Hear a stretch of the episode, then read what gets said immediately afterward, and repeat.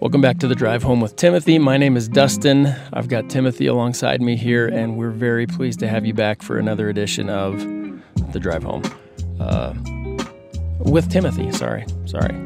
Um, we're we're on week two of Timothy's music that he worked so hard on, and he got a lot of kudos this week on Twitter. So we appreciate those of you who reached out to him and let him know what a great job he did.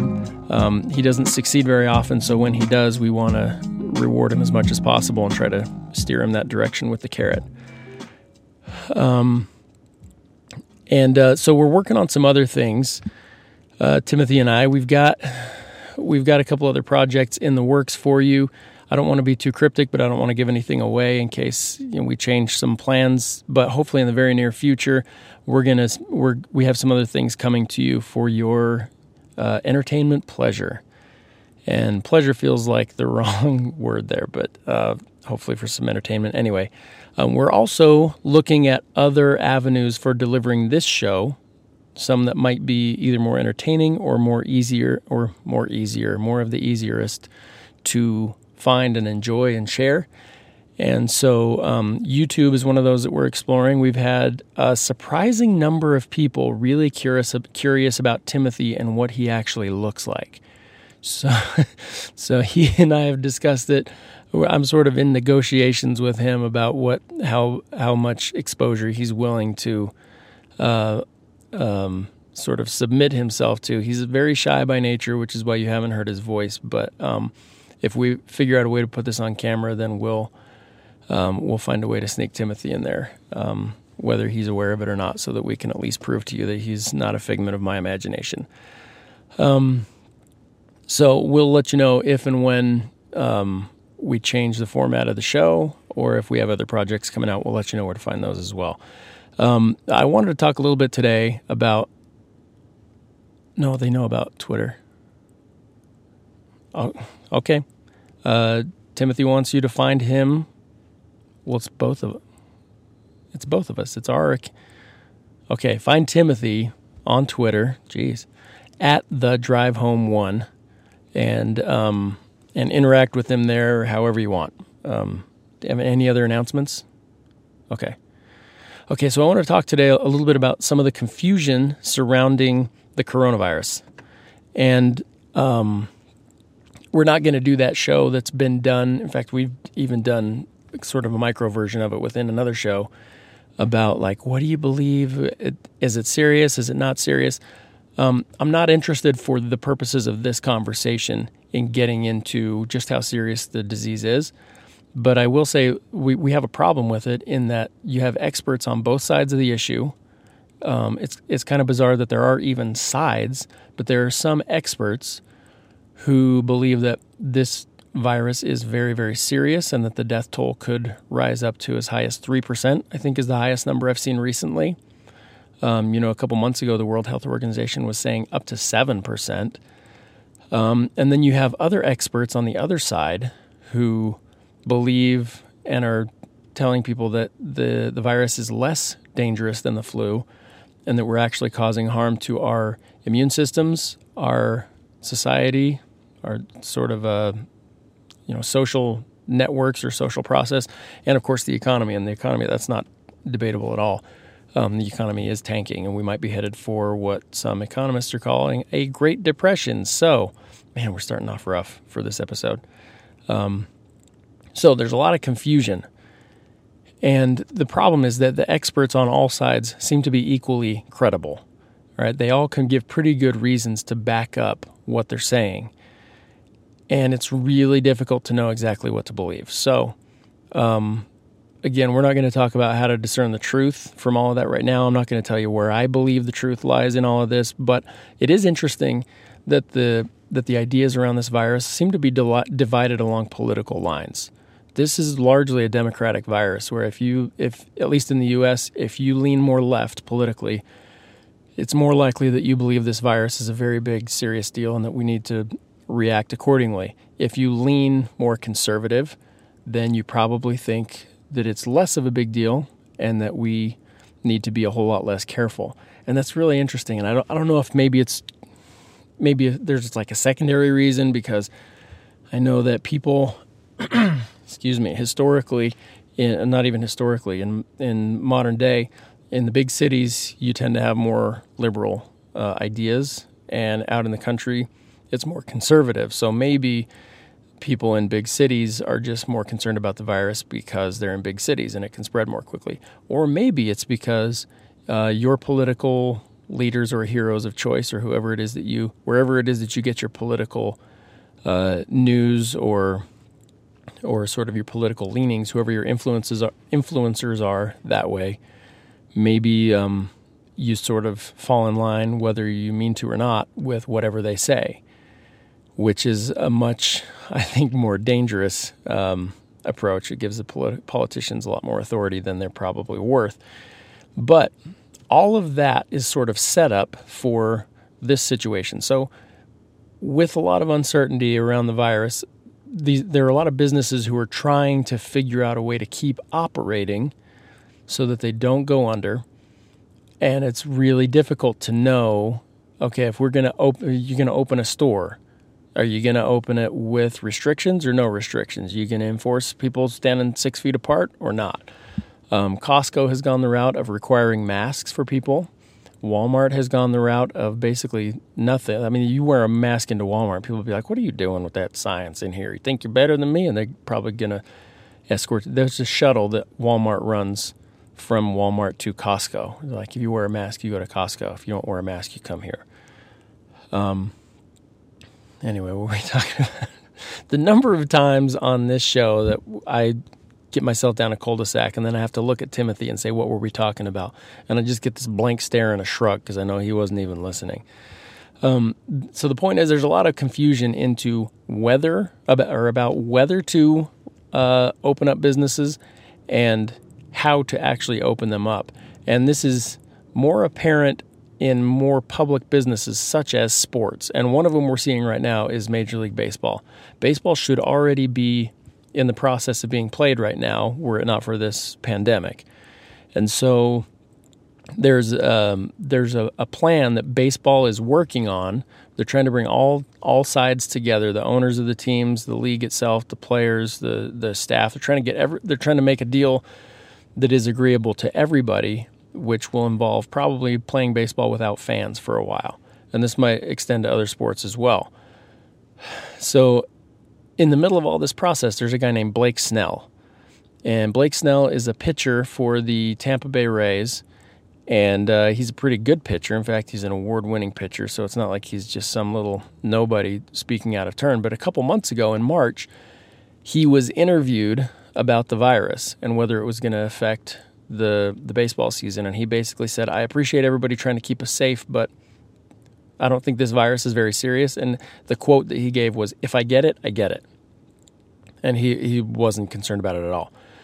So fast forward a couple of months after, so now in May, while all these negotiations are going on, one of the things that's happening is the baseball owners are going to the players and saying, "Listen, we need you to take a giant pay cut because." We're not going to have fans at the games, which means we're going to make less money. And if we're making less money, we need you to help us out. You've got to make less money as well. And Blake Snell stands up and says, No, I'm not doing that. They've already taken, they already agreed to a pay cut a couple months ago when they were in this process. And now the owners are asking for more. And he said, No. Um, and one of the things he said in defending his answer of no was, I'm out here risking my life. And people, there were a bunch of people who jumped in like, whoa, whoa, whoa, whoa, whoa, whoa. A couple months ago, you said this was not risking your life. This virus was nothing. It was, if I get it, I get it. Now you're saying you need more money because you're risking your life. Seems like a pretty self serving uh, little flippity flop you did there where you believed one thing, now you believe another. Conveniently, it's going to give you, it's giving you the ability to defend your position of wanting more money. Now, he got, he's, he got criticism from uh, both sides. The owners, of course, criticized him, saying, You're being selfish. And interestingly, a lot of the players and former players have given the same criticism, where they're basically telling him, You should take less money and, and quit flip flopping on this. Here's the point. I don't know where the line is between changing your mind and flip flopping, but we got to quit getting after people for changing their mind. uh, changing your mind. I would hope at some point in your life you changed your mind, and it should be celebrated, right? You've got, I guarantee you have friends who went from one side politically to the other, or left both sides, or went from the middle to one extreme. But it takes guts to change your mind, to look your views square in the face and be like, maybe you're wrong. And I've said before, I think that if you don't, if you're not willing to question what you believe, then maybe you don't really believe it. Maybe you're just nervous to look at it with any kind of scrutiny because you think maybe it's not going to stand up to whatever scrutiny you give it. So, to those who have the guts to look at their own, view, and I'm not saying this is Blake Snell. Maybe it is a self-serving comment. You know, maybe he's just trying to get more money. And if it is, more power to him. Fine, it doesn't hurt anybody. But um, people who people have the who have the guts to look at their views, reevaluate, and change their mind should not be criticized for that. And, and they routinely are. And this is especially seen in politics because politicians are criticized for everything. And that I, I'm on board with that because you open yourself up to a lot of scrutiny when you try to run other people's lives.